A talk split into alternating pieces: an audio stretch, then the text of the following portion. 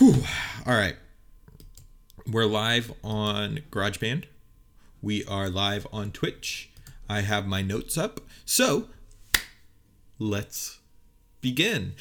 Hello, everyone, and welcome back to yet another episode of Wild, Messy, Infinite Love, another rendition of a live podcast. My name is Brother Snades, and I am here excited to bring you yet another installation of the video game spirituality. This one is called episode 20. Holy fuck, this is the 20th episode, everyone. That's so exciting. Um, so, this one is called episode 20 Video Game Spirituality Part 2 Kirby. We are the sum of our parts. That's right. This week we're talking about Kirby, which is so exciting. Uh, before we get into that, just want to give you some a few updates. Um, so I'm continuing on with this streaming schedule and this podcasting schedule. I was actually thinking about it during the weekend. Um, this weekend was really busy for me. I had to be at an open house on Saturday, so I worked pretty much all day Saturday. I had Sunday to sort of recuperate and try to sleep as much as I could, and then we were back up in Northern Virginia for my wife's grandmother's 82nd birthday. So we got to see family who we haven't seen in months, which is really fun. But because of that, I didn't really have any time to do anything in terms of streaming or podcast writing or anything like that this weekend. And chances are a lot of my weekends will end up being like that. So I know last week I talked about the goal is to release podcast episodes on Monday mornings. I think what I'm going to do is actually spend the first 30 to 60 minutes of each of my Tuesday streams doing this live podcast format. Um, it gives me the opportunity to record the podcast, and then it also gives you, the viewers, an opportunity to engage with me while I'm doing the podcast, which is always fun. Um, I always really enjoy getting to chat with other people about this sort of stuff. So I fully encourage you to hop onto Twitch um, and jump on the chat and write some things down. Um, like I said, I'm checking in on the chat. I've got it up on my screen on the right hand side. So, um, but yeah, so I'm thinking Tuesday nights will be podcast recording and then game streaming. And then Wednesday mornings, the podcast will go up on to Podbean and iTunes and Spotify and wherever else you like to listen to it. Um, and then Thursdays and Fridays will be streaming days still. So Thursday nights I'll be streaming. I'll try to be streaming 7 to 11 um, on Thursdays, somewhere in between there, depending on what's going on during the week. And then Friday evenings I'll try to record by like, I'll try to be on by like 8 or 9 o'clock and record to like midnight, 1 o'clock. Again, depending on what's going on in the week, how tired I am. And then, of course, we'll still do bonus streams over the weekend. But that's sort of the general schedule that I'm going to be going with. I'm still doing No Shave November. Um, we haven't had anyone donate yet, but if it's not too late, we still have a couple week a week and a half left of November. Um, so if you want to donate, if you want to put money towards a good cause, if you want to raise awareness for testicular cancer, if you want to support me as a creator, um, please feel free to jump onto that subscription or donate button um, on Twitch or go over to my Patreon. That's patreon.com backslash brother snades. You can donate there. Um, you can subscribe to my Patreon channel. There will be a new short story coming out pretty soon for Patreon subscribers on there. So you can read some extra content of mine if that's what you want to do. Um, but yeah, so that's the general schedule. Um, I'm just going to be chugging along through Christmas. So at least for the next six, seven, eight weeks, that'll sort of be the schedule. It'll change a little bit over Thanksgiving um, which oh fuck, that's next week. So I should probably talk about that this week then, right? Um, so next week I'm going up to Pennsylvania for Thanksgiving slash Christmas with my with my side of the family. Um, so I won't be around Thursday and Friday to stream. I'll be up in Pennsylvania with uh, satellite internet. Great. So I won't be able to stream, but I will be streaming next Tuesday evening, and I'll probably stream another podcast that evening. Um, but yeah, so that's sort of the plan for the next couple weeks, at least through Christmas. Um, and then we'll sort of reevaluate once Christmas break ends and I'm going back to work and getting back into a normal schedule and that sort of stuff. But without further ado, Video Game Spirituality Part 2 Kirby, we are the sum of our parts. Let's talk about it.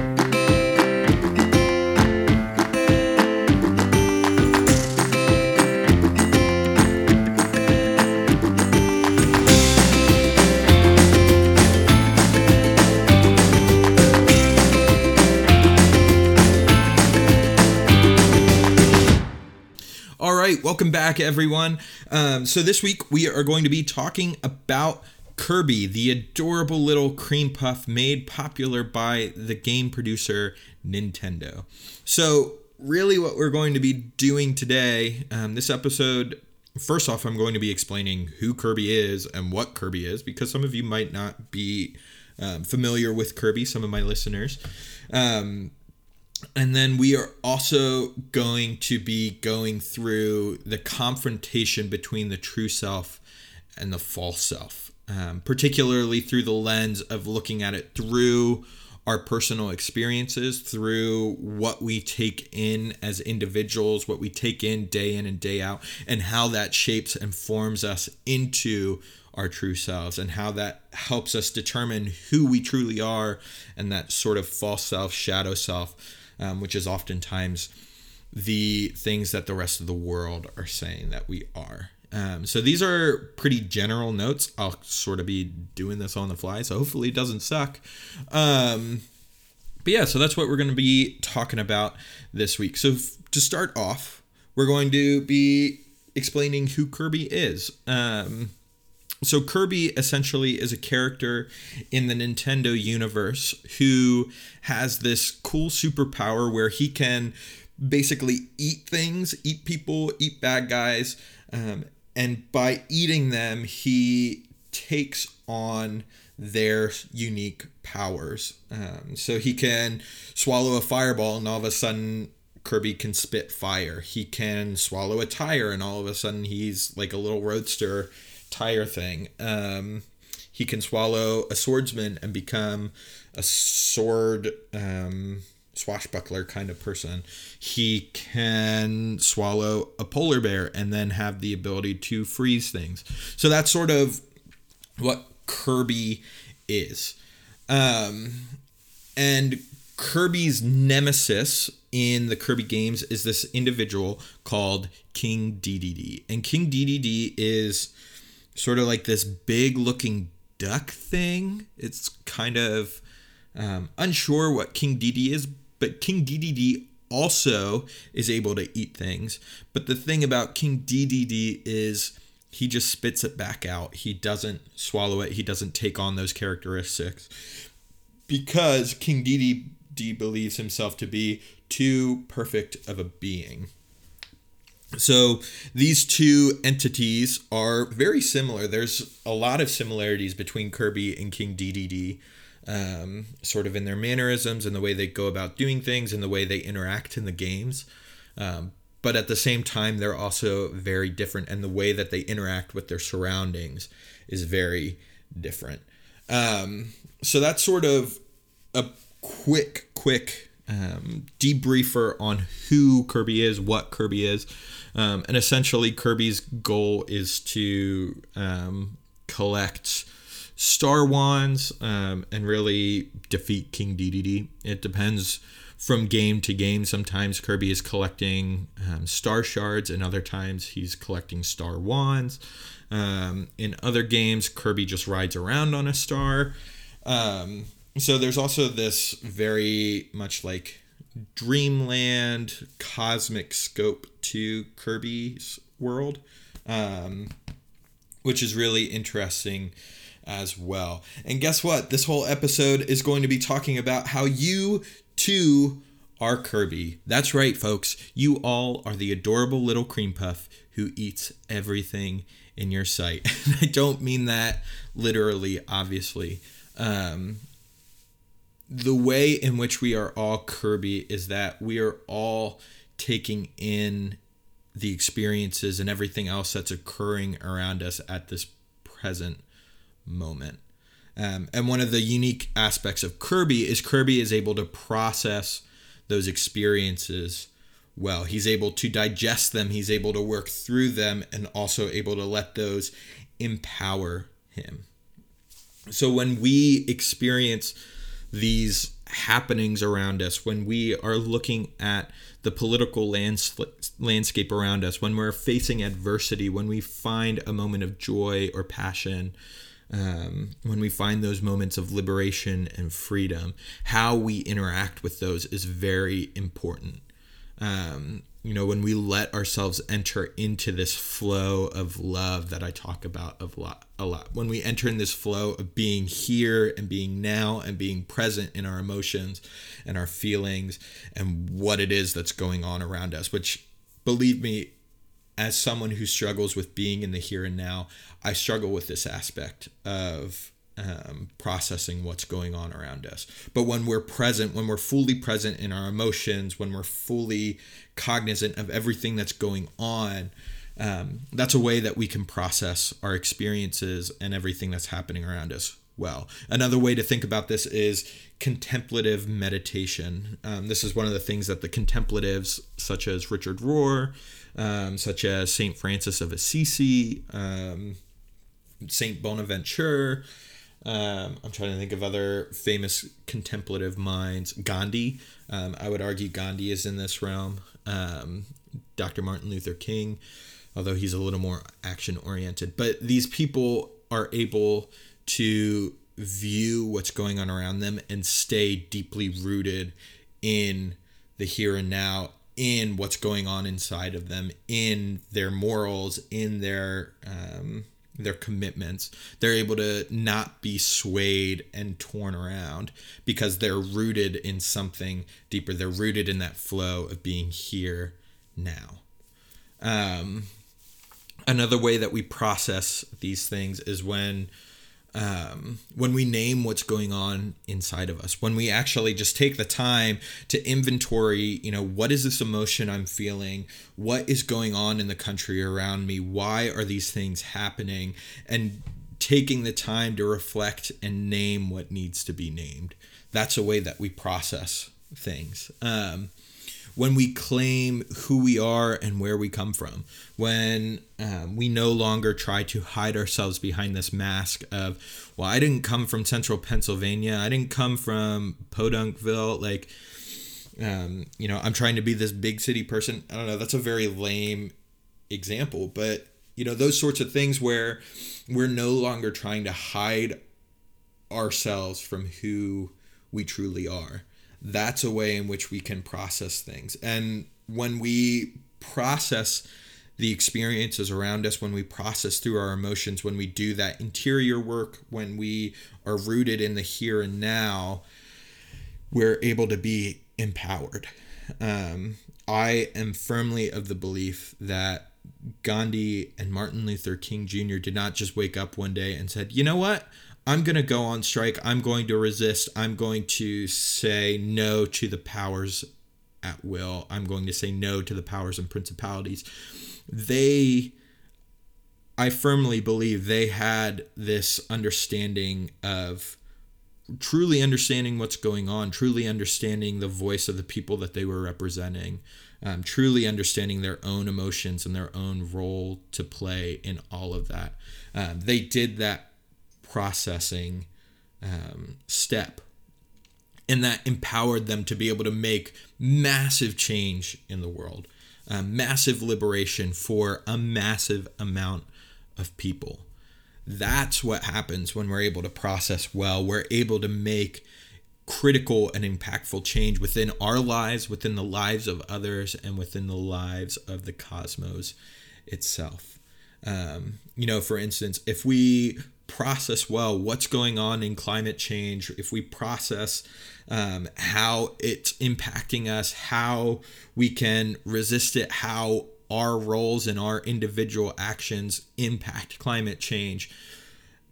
If we actually process through that, we can make a lot of change. Um, yes, there's large hurdles to be overcome and everything else like that. But when we take the time to process it, when we take the time to think of it, when we don't just get swept up into the emotions of, oh, it's all for naught. Everything's going to die. There's nothing I can do.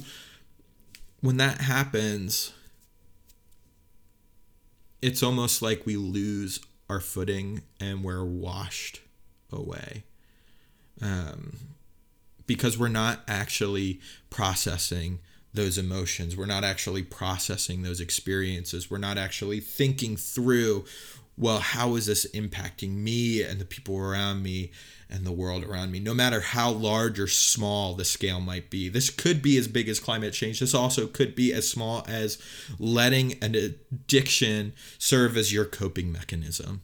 Um, rather than working through your emotions, you try to drink them away. Um, when we lash out in anger at someone who we love most, even though we're not angry at them, we're angry at this other thing. We're angry at something that happened at work. We're angry at something that we did ourselves. Um, and instead of communicating that to our loved ones, we lash out in anger. Um, when we doubt ourselves based off of where we've come from or what others have said about us, um, when we doubt ourselves based off of these outside factors and these outside names and these outside labels that get thrown onto us. Um, you know, when we say, well, I'm just a small town kid from the middle of Pennsylvania, I can't do anything about climate change. I can't do anything about big agriculture. I can't do anything to actually change the world. I can't do anything to actually change myself um, because of where I'm from, because of who I am, because of the places I've been and the things that I've done and the things that people have said I've done. I can't do it. That's not processing what's around us. In a way, it's a type of avoidance. And when we avoid it, when we don't process it, it oftentimes can become harmful. One of the interesting things about the Kirby games is um, when Kirby hangs on to something for too long, um, it either there there are items that make Kirby explode and hurt Kirby, um, and then there are also items where they'll ultimately get spat out in some nameless form as a projectile towards something or someone else. Um, and in a sense, that's the result of not being able to process. And I know these connections are kind of loose. I promise it makes it does make sense. I hope it's making sense for you. Um, but when we don't process these things, they can explode in our face. They can become projectiles that are harmful to others. They can become harmful to ourselves. They can be harmful to the world around us. And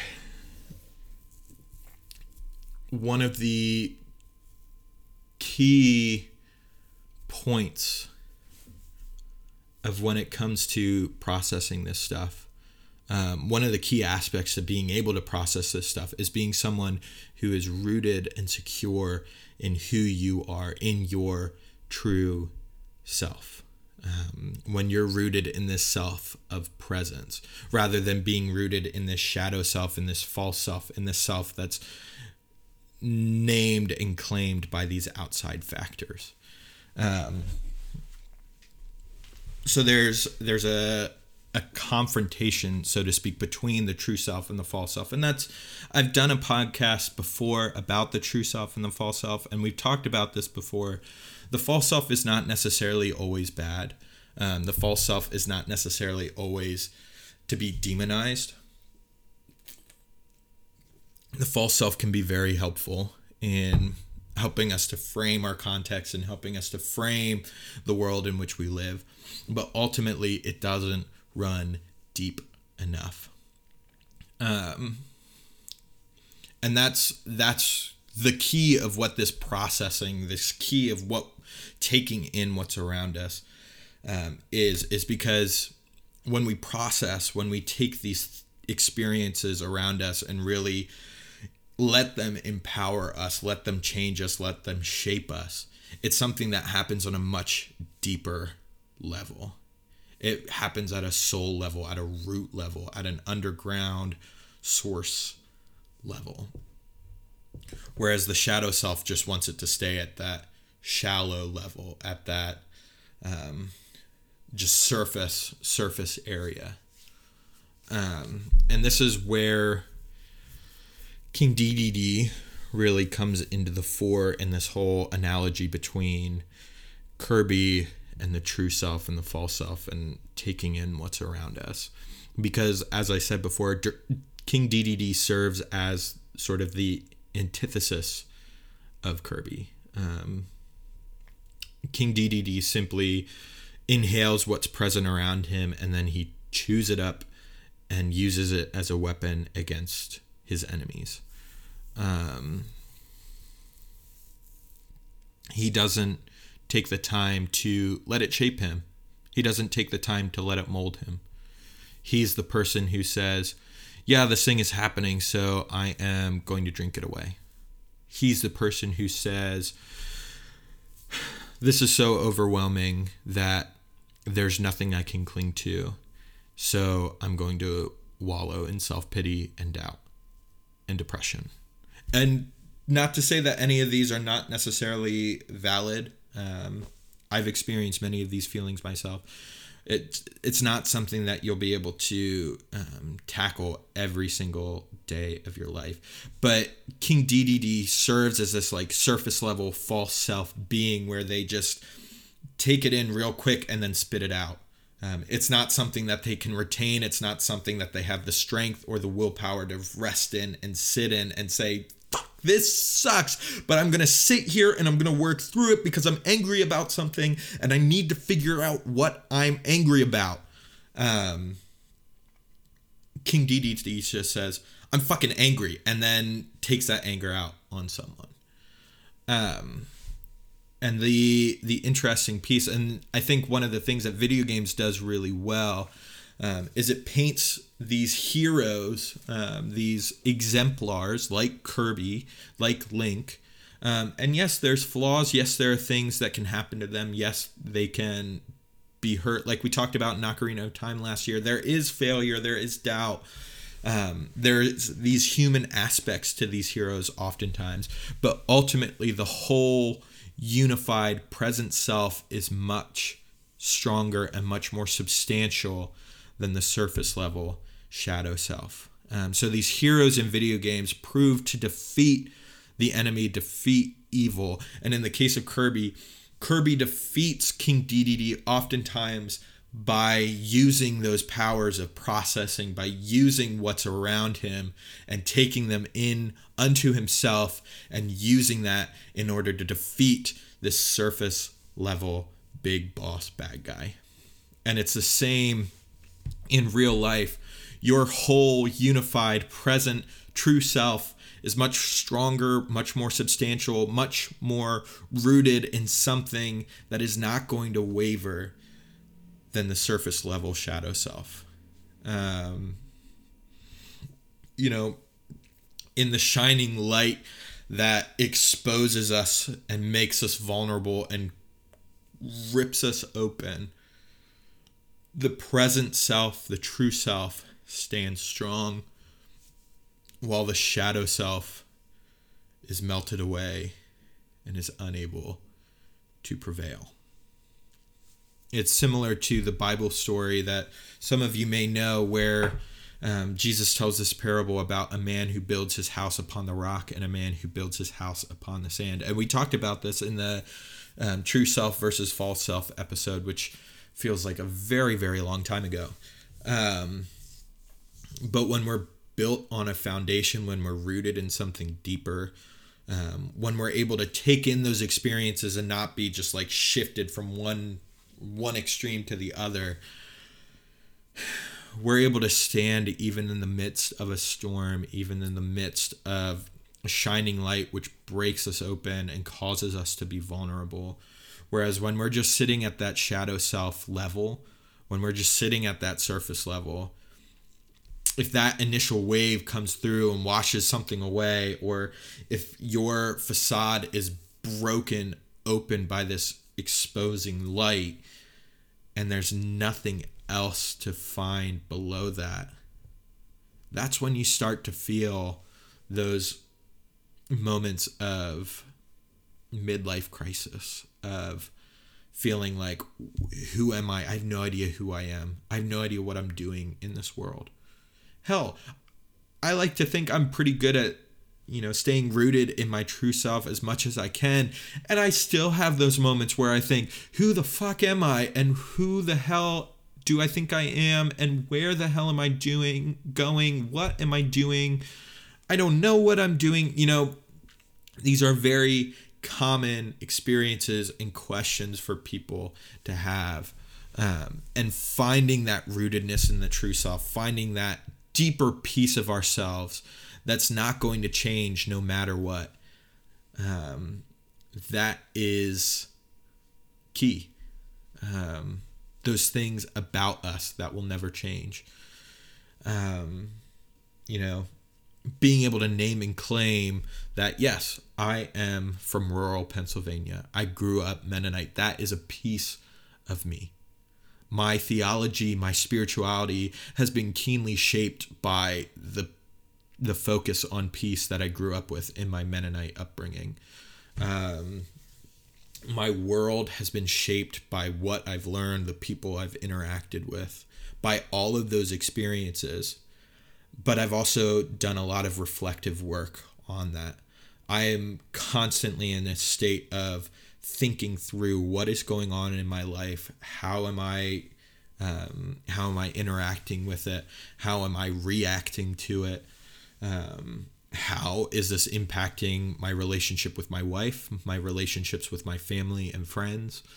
Um, all that sort of stuff are questions that are constantly running through my mind and questions that I'm constantly trying to answer um, because they're questions that really point beyond just me at my surface level as a admissions counselor, gamer, streamer, creator. There are things that point to a much deeper part of myself that no matter what I do, those aspects are going to be a part of me. Um, and that's that's what I'm talking about when I'm talking about being rooted in this true self. It's having that ability to really peer into the soul, peer into your relationships and say, okay, what parts of these are inherent to me, are inherent to these relationships. That no matter what we're doing, no matter what other people are saying, this is always going to be a part of me. There's nothing I can do to change my upbringing. There's nothing I can do to change the fact that I grew up Christian. There's nothing I can do to change what I learned in school. There's nothing that I can do to change the experiences that I had. Sure, my job might change, my lo- living location might change, some of my relationships might change, but ultimately, everything that I've done and everything that I've experienced has keenly shaped who I am. And instead of letting that wash over me, I decide to process that and let those things empower me into who I'm continuing to become, who I truly am. Um, there's no doubt in my mind that my experience in church and my experience in the Mennonite church in particular, my experience in education, in college, uh, my experience as a homeschool student, all of those things are playing themselves out here now as I'm giving this live podcast to you, the viewers and the listeners.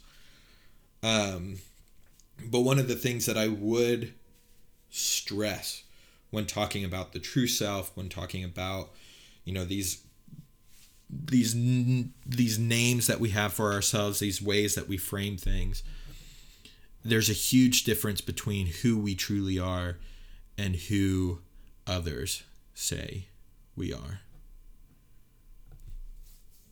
Let me repeat that again. There's a huge difference between who we truly are as individuals, as communities, and as a world than who others say we are. Someone can call you a fuck up. That does not mean that you are a fuck up. I would argue that everyone messes up at some point or another in their lives. That does not make you a fuck up. That's something that I need to tell myself constantly.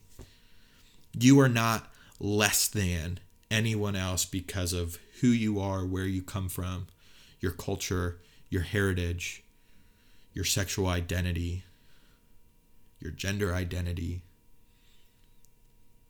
You're not less than anyone else based off of nationality or anything else like that.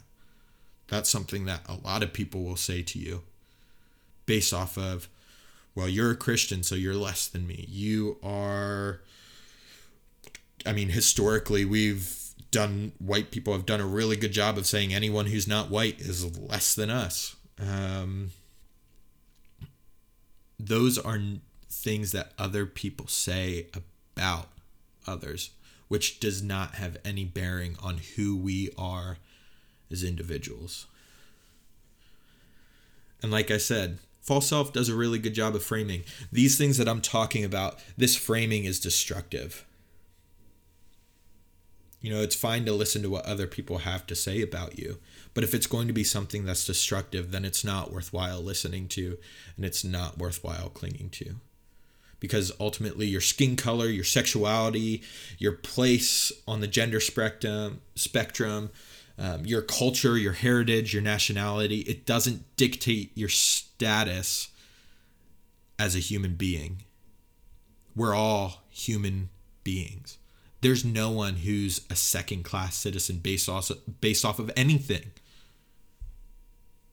When we view people through the lens of the true self, we're just vibrant energy and spirit and flesh and bone. And everyone else is vibrant energy and spirit and flesh and bone. And everything around us is vibrant energy and spirit and flesh and bone.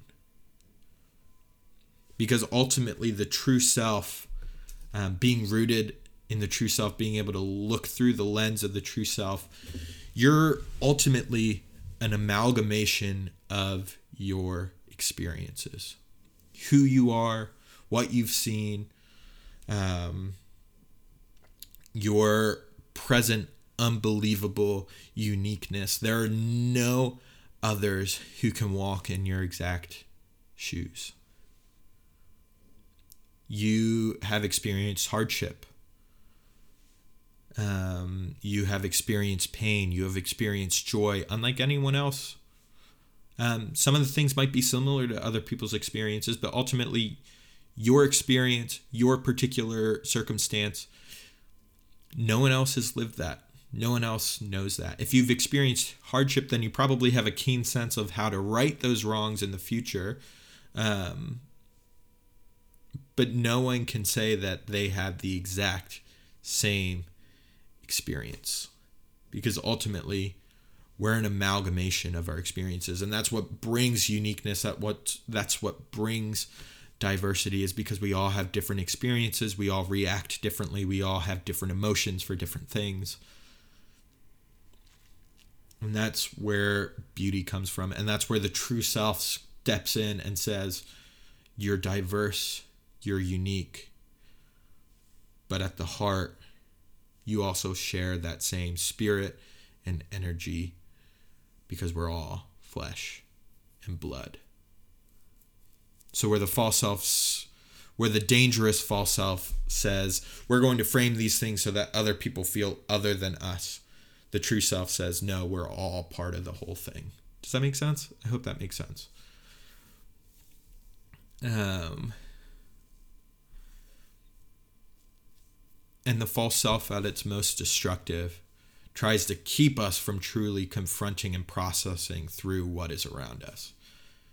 The destructive false self says tells us that we can just idly slip through each and every day. It's what tells us that our calling is too hard. It's what keeps us entrenched in apathy.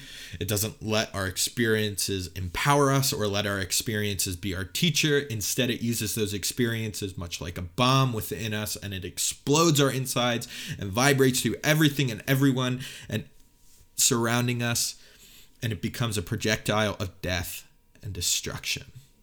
Um, one of the most impactful experiences, or one of the most keen examples of this, I should say, that's found within the Bible is the story of David and Bathsheba. So now is the time where Eric paraphrases the Bible. Yay! Um, so basically, David, the story of David and Bathsheba is David at this point is king of Israel and his army is off fighting. And normally the king would be off fighting with the army, but David decided, nah, I don't want to do that. So he hangs out in his capital city, which I believe is Jerusalem at the time. And he's hanging out on his roof, just checking out the city. And all of a sudden, he sees this naked lady taking a bath on another rooftop somewhere close by his palace. And he says, You know what?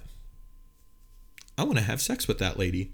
So what he does is he invites this lady to his palace and essentially sexually assaults her.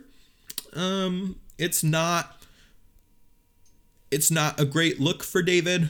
Um, he would definitely be suspect to the Me Too movement today. Um, it was definitely, at the very least, definitely an imbalance of power. Um, I would not be afraid to say that David raped Bathsheba. So David did this thing. Um, and then David proceeded to, instead of feeling remorse, instead of working through his guilt, instead of working through his fear, instead of working through his anxiety, he decides to try to cover it up. Because if he can cover it up, I mean, he's the king. He can pretty much choose anything that he wants to. He can he can craft the narrative that he wants other people to hear and eventually he finds out that Bathsheba is pregnant and he's like, "Oh shit, she's actually married to one of my generals." Um, so David tries to trick his way into hiding that the kid isn't his. So he tries to get his general to sleep with his wife um, the general's name was. Oh, fuck. What's the general's name now? I can't remember the general's actual name, so we'll just call him Steve for now. Um, so David tries to get Steve to sleep with his wife Bathsheba, and Steve's like, "No, bro. The rest of my friends are fighting, and I do not feel right having sex with my wife while the rest of them are on the front line." So David's like, "Fuck." Um, so then he makes this crafty plan to send Steve to the front lines, and then he tells the rest of the soldiers back up. So Steve gets fucked by arrows. Um, so Steve eventually dies, and David, as the consoling king, takes Bathsheba into his loving arms and takes her as his wife because that's a thing that people in Israel did. They did this whole thing where if your husband dies, you had to remarry because it's all about having more kids. But anyway, David goes to these great lengths to avoid what is going on deepest inside of him.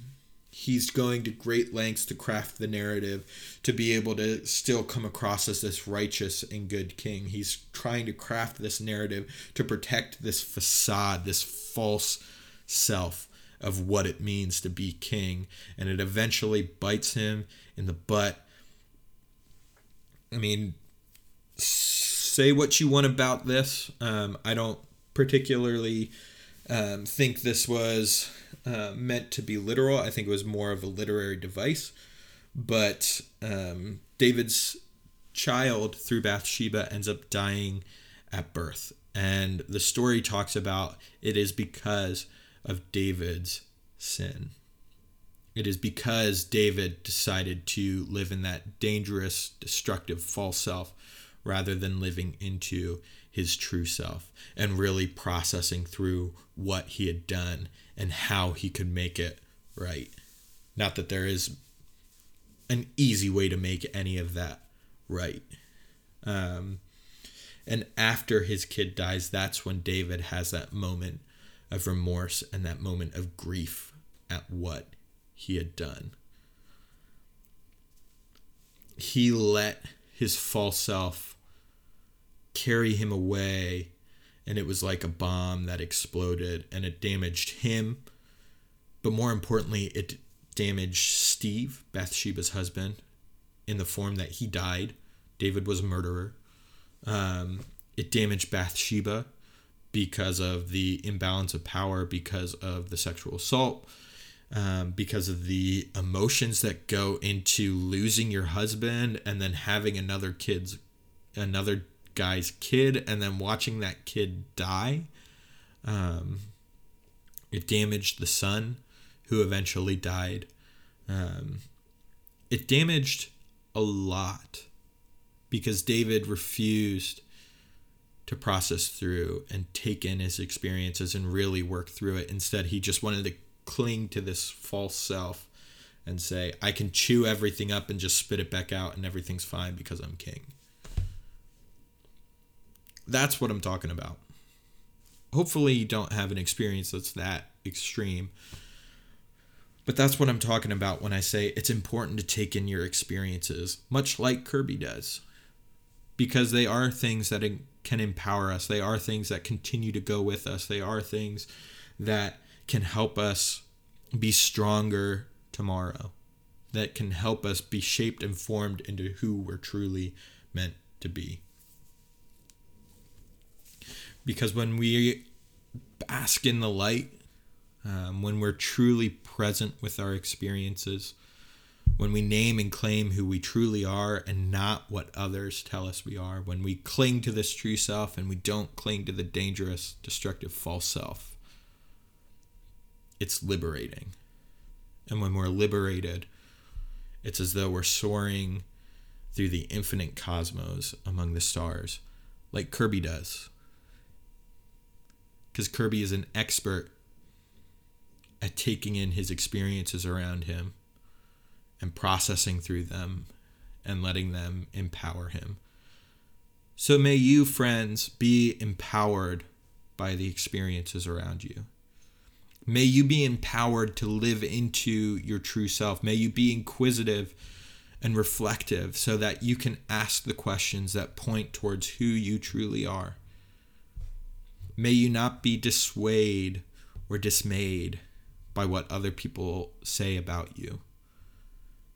May you not be stuck in the surface level false self that continually tries to prod you away from that deeper living and that deeper meaning. And may you soar through the infinite cosmos upon stars, just like fucking Kirby! That's right. You friends, please be like Kirby. Peace and love, y'all.